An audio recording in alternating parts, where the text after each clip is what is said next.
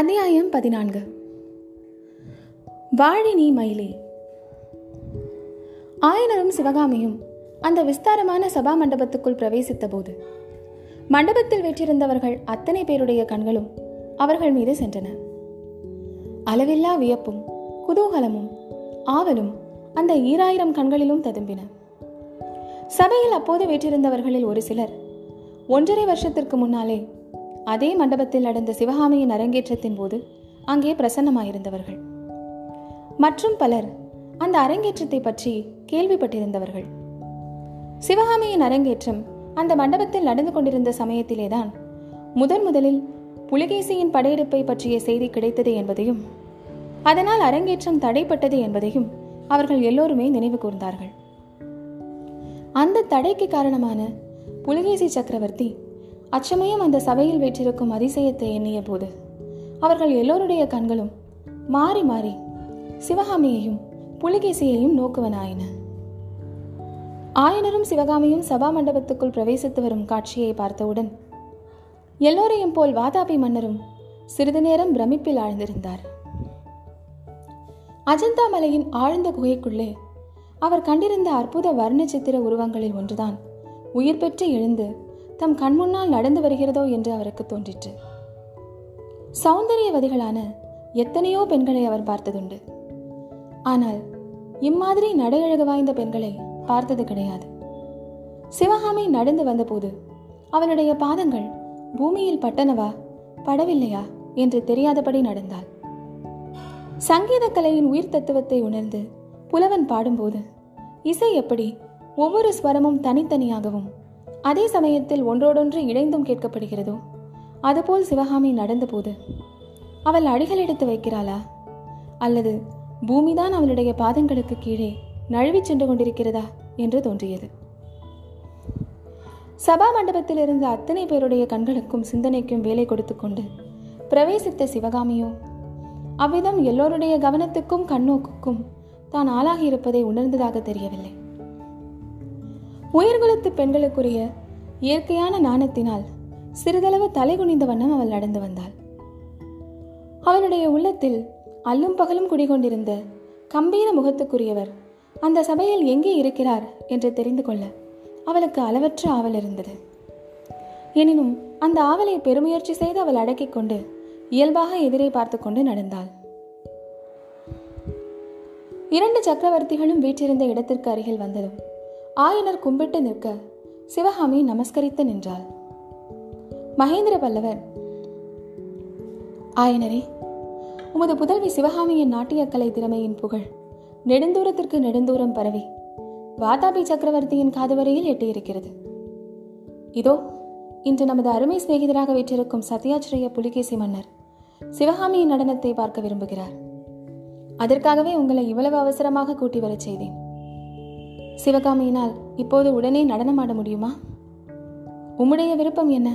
என்று வினவிய போது ஆயினர் மகாபிரபு தங்களுடைய கட்டளை எதுவோ அதுதான் என்னுடைய விருப்பம். சிவகாமிக்கு அவளுடைய கலை திறமையை காட்டுவதற்கு இதைவிட சிறந்த சபையும் சந்தர்ப்பமும் எங்கே கிடைக்கப் போகிறது? இரண்டு மாபெரும் சக்கரவர்த்திகளும் இரண்டு சூரியர்களைப் போலவும் இரண்டு தேவேந்திரர்களைப் போலவும் ஒரே நேரத்தில் கூடியிருக்கிறீர்கள். என்று சொல்லிவிட்டு சிவகாமியை நோக்கினார். முதலில் மகேந்திர பல்லவர் பேசிய போது சிவகாமி சிறிது தலை நிமிர்ந்து அரை கண்ணால் வாதாபி சக்கரவர்த்தியை பார்த்தாள். பிறகு அவளுடைய கண்கள் கட்டுக்காவல்களை உடைத்துக்கொண்டு இரண்டு சக்கரவர்த்திகளின் சிம்மாசனங்களையும் சுற்றி சிறிது தூரத்திற்கு வட்டமிட்டன. ஆனால் அவை அடைந்தது ஏமாற்றம்தான். சிவகாமியின் கண்கள் தேடிய வீர சௌந்தரிய வதனம் அங்கே தென்படவில்லை. ஆ? அவரெங்கே? ஏன் சக்கரவர்த்திக்கு அருகில் அவர் காணப்படவில்லை? என்று அவளுடைய உள்ளம் பதை பதைத்தது. சில கண நேரத்திற்குள் பற்பல எண்ணங்கள் மின்னலை போல் தோன்றி மறைந்தன. ஏதாவது அவருக்கு விபத்து நேர்ந்திருக்குமோ? இருக்காது இருக்காது இருக்காது. அப்படி இருந்தால் மகேந்திர பல்லவர் இந்த வைபவத்தை நடத்துவாரா? மிக்க சந்தோஷமாயினரே. அதோ வாத்திய கோஷ்டியும் ஆயத்தமாக இருக்கிறது. உங்களுக்காகவே இந்த சபையை இவ்வளவு நேரம் வளர்த்தி கொண்டிருந்தோம் என்றார் மகேந்திர பல்லவர். சிவகாமி தான் நின்ற இடத்திலிருந்து நடன வட்டத்திற்கு போக திரும்பிய போது மீண்டும் அவளுடைய கண்கள் ஒருமுறை சுற்றிச் சுழன்றன. அப்போது அவளுடைய பார்வை தற்செயலாக புலிகேசியின் முகத்தில் விழுந்தது. வெறித்து நோக்கிய புலிகேசியின் கொடும் கண்களை சந்தித்த போது திடீரென்று வீசிய வாடை காற்றில் அடிபட்ட மல்லிகை கொடியைப் போல அவளுடைய உள்ளம் உடம்பு எல்லாம் சில்லிட்டு நடுங்கின. இது ஒரு வினாடி நேரம்தான். அகாரணமாக தோன்றிய அந்த உணர்ச்சியை எப்படியோ சிவகாமி சமாளித்துக்கொண்டு நடன வட்டத்தை நோக்கி நடந்தாள். அப்போது என்னவென்று சொல்ல முடியாத அருவமான நிழல் போன்ற ஞாபகம் ஒன்று அவளை பின்தொடர்ந்து சென்றது. நடன வட்டத்தில் சென்று நின்றதும் சிவகாமி மேற்கூறிய நிழல் ஞாபகத்தை உதறி தள்ளிவிட்டு ஆட்டத்துக்கு ஆயத்தமானாள். அப்போது அவள் தன்னடக்கத்துக்கு பங்கம் இல்லாமல் அந்த மகாசபையின் நாலாபுரத்திலும் கண்ணை சுழற்றி பார்த்தல் சாத்தியமாக இருந்தது. மண்டபத்தின் மேல் மற்றும் மாடங்களிலே சக்கரவர்த்தினியும் மற்ற அந்த புறத்து மாதர்களும் வீற்றிருப்பது அவள் பார்வைக்கு புலனாயிற்று. முன்னொரு நாள் அதே மண்டபத்தில் நடந்த அரங்கேற்றத்தின் போது இன்று போலவே மாமல்லரை காணாமல் முதலில் தான் ஏமாற்றம் அடைந்ததும் பிற்பாடு அவர் தாய்மார்களுடன் மேல் மாடத்திலிருந்து பார்த்து கொண்டிருந்ததாக தெரியப்படுத்தியதும் நினைவுக்கு வந்தன. இன்றைக்கும் அவர் அவ்வாறே தன் கண்ணுக்கு தெரியாத ஏதோ ஒரு மறைவான இடத்திலிருந்து தன்னுடைய நடனத்தை பார்த்து கொண்டிருப்பதாகவே அவளுக்கு தோன்றியது. இந்த எண்ணம் ஏற்பட்டதும் இதற்கு முன் அவளுக்கு ஏற்பட்டிருந்த ஏமாற்றம் சோர்வு மனக்கலக்கம் நடுக்கம் எல்லாம் மாயமாய் மறைந்தன. நடனமும் உடனே ஆரம்பமாயிற்று. நடனம் ஆரம்பமாகி சிறிது நேரத்திற்கெல்லாம் அச்சபையில் இருந்தவர்கள் எல்லாம் அது ஒரு ராஜசபை என்பதையும் அதில் ஒரு பெண் நடனம் ஆடுகிறாள் என்பதையும் தாங்கள் அங்கே இருந்து அதை பார்க்கிறோம் என்பதையும் மறந்தே போனார்கள். இந்த ஜட உலகத்தையே விட்டுவிட்டு அனைவரும் ஒரு புதிய ஆனந்த கனவு உலகத்திற்கே போய்விட்டார்கள். நடனம் ஆரம்பமாகும் சமயத்தில் சிவகாமி தெளிந்த தன்னுணர்ச்சி பெற்றிருந்தாள். தன் வாழ்க்கையிலேயே அது ஒரு முக்கியமான தினம் என்றும் அன்று தான் ஆடப்போகும் நடனம். தன் வாழ்க்கையில் ஒரு முக்கிய சம்பவம் என்று உணர்ந்திருந்தார்.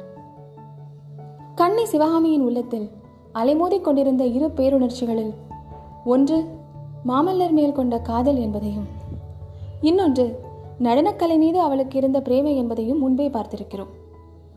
இப்போது இங்கே கூடியிருப்பதை போன்ற ஒரு மகா சபை தனது கலை திறமையை காட்டுவதற்கு கிடைப்பது மிகவும் அரிது என்பதை ஆயனரைப் போல் அவளும் உணர்ந்திருந்தாள். அன்றியும் சிவகாமிக்கு தன்னுடைய கலைத்திறமை முழுவதையும் அந்த சபையில் காட்ட வேண்டும் என்ற ஊக்கம் ஏற்படுத்துவதற்கு இன்னொரு முக்கிய காரணமும் இருந்தது. மகேந்திர பல்லவர் மற்ற விஷயங்களில் எவ்வளவு கடின சித்தராக இருந்தாலும் கலைகளுக்கு மனமுருகக்கூடியவர். தன் கலை திறமையினால் அவருடைய நன்மதிப்பை கவர வேண்டும். தான் மாமல்லரை மணந்து கொள்வதற்கு அவர் தடை சொல்லாதபடி செய்ய வேண்டும். வைர நெஞ்சமுள்ள ஒரு மகா சக்கரவர்த்தியின் மனதை மாற்றி தன் விருப்பத்துக்கு இணங்கும்படி செய்வதற்கு தன்னிடமுள்ள ஒரே ஆயுதம் நடனக்கலையே அல்லவா? எனவே அன்றைக்கு தன்னுடைய நடனம் பரதநாட்டியத்தின் சரித்திரத்திலேயே ஒரு அற்புத சம்பவமாக இருக்க வேண்டும் என்று சிவகாமி சங்கல்பம் செய்து கொண்டாள். ஆனால் இத்தகைய தன்னுணர்ச்சி எல்லாம் சிவகாமி ஆட்டத்தை தொடங்கும் வரையில்தான் இருந்தது. ஆட்டம் ஆரம்பமாயிற்றோ இல்லையோ? இத்தனை காலமும் சிவகாமியின் உள்ளத்தில் குமுறிக் கொண்டிருந்த கலை உணர்ச்சியானது பொங்கி பெருகத் தொடங்கியது. சிவகாமி தான் என்னும் உணர்ச்சியற்று கலை வடிவமாகவே மாறிவிட்டாள். பின்னர் சிவகாமி நடனம் ஆடவில்லை. நடனக் கலையானது அவளை ஆட்கொண்டு ஆட்டுவித்தது. சிவகாமியின் உள்ளமானது நாட்டிய கலையின் அம்சங்களாகிற தாளங்களையும் ஜதிகளையும் அடைவுகளையும் தீர்மானங்களையும் பற்றி எண்ணவில்லை. அந்த தாளங்கள் ஜதிகள் அடைவுகள் தீர்மானங்கள் எல்லாமே அவையவை அந்தந்த இடத்தில் ஓடி வந்து சிவகாமிக்கு சேவை செய்தன. சிவகாமியின் உள்ளம் ஆனந்த வெளியில் மிதந்து கொண்டிருந்தது. அவளுடைய தேகமோ எல்லையற்ற ஆனந்த வெள்ளத்தில் அனாயசமாக மிதந்து கொண்டிருந்தது. பார்த்து கொண்டிருந்த சபையோர்களும் ஆனந்த சாகரத்தில் மிதக்கலாயினர். பரதநாட்டிய வினிகையில் முதல் பகுதியான நிறுத்தம் முடிவடைந்த போதுதான் சபையோர் தாங்கள் சஞ்சரித்த ஆனந்த கனவு உலகத்திலிருந்து பூ உலகத்திற்கு வந்தனர். அப்போது சபையின் நாலாபுறங்களிலிருந்தும் பிரமாதமான கரகோஷம் எழுந்தது. அவ்விதம் கரகோஷம் செய்து தங்கள் மகிழ்ச்சியை தெரிவித்தவர்கள் இரு சக்கரவர்த்திகளும் கூடத்தான். நடனம் ஆரம்பிப்பதற்கு முன்னால் சிவகாமியும் ஆயனரும் மகேந்திர சக்கரவர்த்தியிடம் கட்டளை பெற்றுக்கொண்டு நடன வட்டத்தை நோக்கி சென்று கொண்டிருந்த போது வாதாபி மன்னர் மகேந்திர பல்லவரை பார்த்து என்ன இதெல்லாம்? இவர்களுக்கு போய் இவ்வளவு மரியாதை செய்கிறீர்களே. எங்கள் நாட்டிலே சாட்டையினால் அடித்து நடனமாடச் செய்வோம் என்றார். சத்யாச்சிரியா எங்கள் நாட்டில் அப்படி இல்லை. இங்கே கலைகளுக்கும் கலைஞர்களுக்கும் நாங்கள் மிக்க மரியாதை செய்கிறோம். ராஜ்யமாலும் மன்னர்களையும் சக்கரவர்த்திகளையும் போலவே கலை உலகிலும் இங்கே அரசர்களும் சக்கரவர்த்திகளும் உண்டு. சிற்ப சக்கரவர்த்தி கவி சக்கரவர்த்தி என்ற பட்டங்களை அளிக்கிறோம். ஆயனர் சிற்ப சக்கரவர்த்தி என்ற பட்டம் பெற்றவர். ராஜ்யமாலும் சக்கரவர்த்திகளுக்கு செய்யும் மரியாதையை மக்கள் இவருக்கும் செய்கிறார்கள் என்றார். அழகாகத்தான் இருக்கிறது உங்கள் நாட்டின் வழக்கம் என்று பரிகசித்தார் வாதாபி சக்கரவர்த்தி. சிவகாமியை நிறுத்த முடிந்த உடனே வாதாபி சக்கரவர்த்தியும் மற்றவர்களைப் போல் கரகோஷத்தில் ஈடுபட்டதை கண்ட மகேந்திர பல்லவர் இப்போது என்ன சொல்கிறீர்கள்? கலைஞர்களுக்கு மரியாதை செய்வதை பற்றி உங்களுடைய அபிப்பிராயத்தை மாற்றிக்கொண்டீர்களா என்று கேட்டார். நடனம் அற்புதமாகத்தான் இருக்கிறது. இம்மாதிரி நான் பார்த்ததே இல்லை. ஆனாலும் என்று கூறி இடையில் நிறுத்திவிட்டு புலிகேசி ஏதோ யோசனையில் ஆழ்ந்துவிட்டார் அன்று அபிநயத்திற்கு சிவகாமி முதன் முதலாக எடுத்துக்கொண்டு பாடல் செந்தமிழ் நாட்டின் ஆதி தேவதையான வேலனை பற்றியது. வேலன் தன்னிடம் பக்தி கொண்ட பெண்ணுக்கு நான் திரும்ப வந்து உன்னை ஆட்கொள்கிறேன் என்று வேலின் மீது ஆணையிட்டு வாக்களித்திருக்கிறான். ஆனால் அந்த வாக்குறுதியை அவன் நிறைவேற்றவில்லை. அதனால் அந்த பெண் ஏமாற்றமும் மன துயரமும் அடைகிறாள். அந்த நிலைமையிலும் கூட வேலனிடத்திலே கோபம் கொள்ளவோ அவன் மீது குறை சொல்லவோ அவளுக்கு விருப்பமில்லை. எனவே குற்றத்தை எல்லாம் வேலனுடைய வாகனமாகிய மயிலின் மீது போடுகிறாள். மயிலை நிந்திக்கிறாள் கோபிக்கிறாள் பலவிதமாகவும் இடித்து காட்டுகிறாள். இந்த காலத்தில் ஆனந்த பைரவி என்று வழங்கும் பழமையான ராகத்தில் நடனத்திற்கும் அபிநயத்துக்கும் ஏற்ற தாளத்துடன் அமைந்த பாடல் பின்வருமாறு. மறவேன் மறவேன் என்று வேலின் மேல் ஆணையிட்ட மன்னரும் மறப்பாரோ நீலமயிலே உருகி உருகி உள்ளம் அவரை நினைவதையும் உயிரும் கரைவதையும் அறியாரோ மயிலே. அன்பர் வரவு நோக்கி இங்கு தான் காத்திருக்க அன்னநடை பயில்வாயோ வண்ண மயிலே. பெம்மான் உன் மேலே வரும் பெருமிதம் தலைக்கேறி பாதையை மறந்தாயோ பேதை மயிலே.